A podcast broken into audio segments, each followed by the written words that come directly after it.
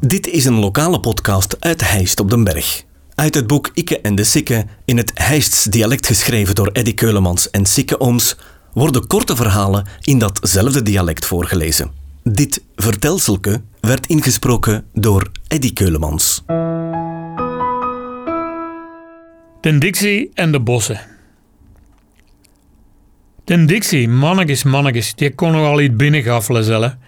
Wel, hij ging dikjes met ons een hele hoop eten bij de gust in Nieuw-Egypte, als er een verjaarde. Dan nam de Dixie altijd puree.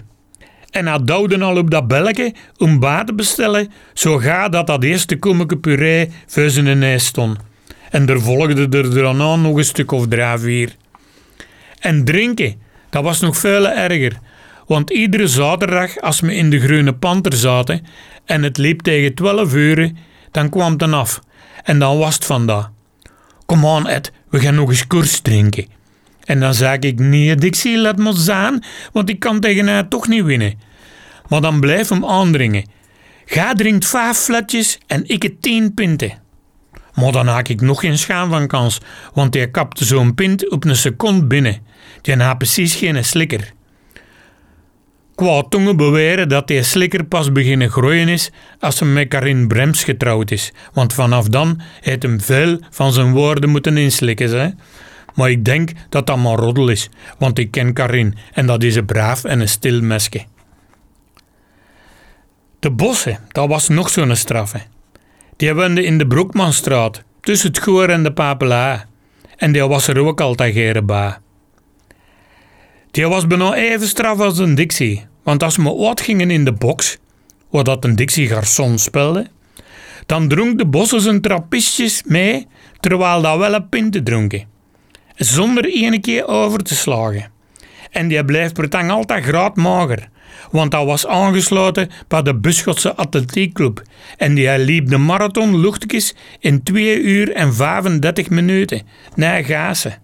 Ja, dat zaten bij ons straffe Charles in ons bende vroeger. Op de 1 januari 1983 kwam me smergens om een uur of vier uit de box gewaggeld.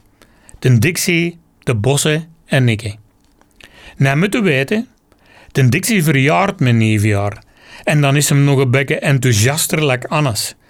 En dat jaar was het eigenlijk een soort van vrijgezellen nieuwjaar. Want hij was verloofd met Karin Brems en ze gingen dat jaar trouwen.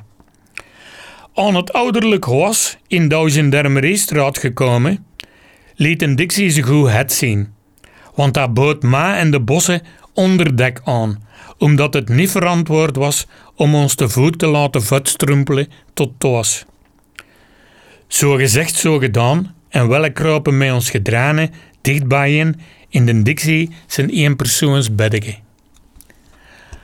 Een paar uurtjes later kwam de Dixie helemaal, Yvonne van Sandernagels, toch eens kijken of dat een jongste zoon goed toesgerokt was. Die zag het krolletjeshaar van Ma en van de bossen boven het teksel uitsteken, links en rechts van de Dixie, en die dacht dat haar zoon met twee mesjes in bed stak.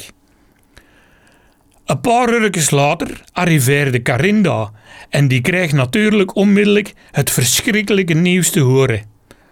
Karin kwam half in paniek de slaapkamer binnengestormd, maar die schoot in een lach, want die herkende natuurlijk direct ons cruiselaar en die ging kalm terug naar de living om moeder Yvonne gerust te stellen. Ten trouw kwam niet in gevaar.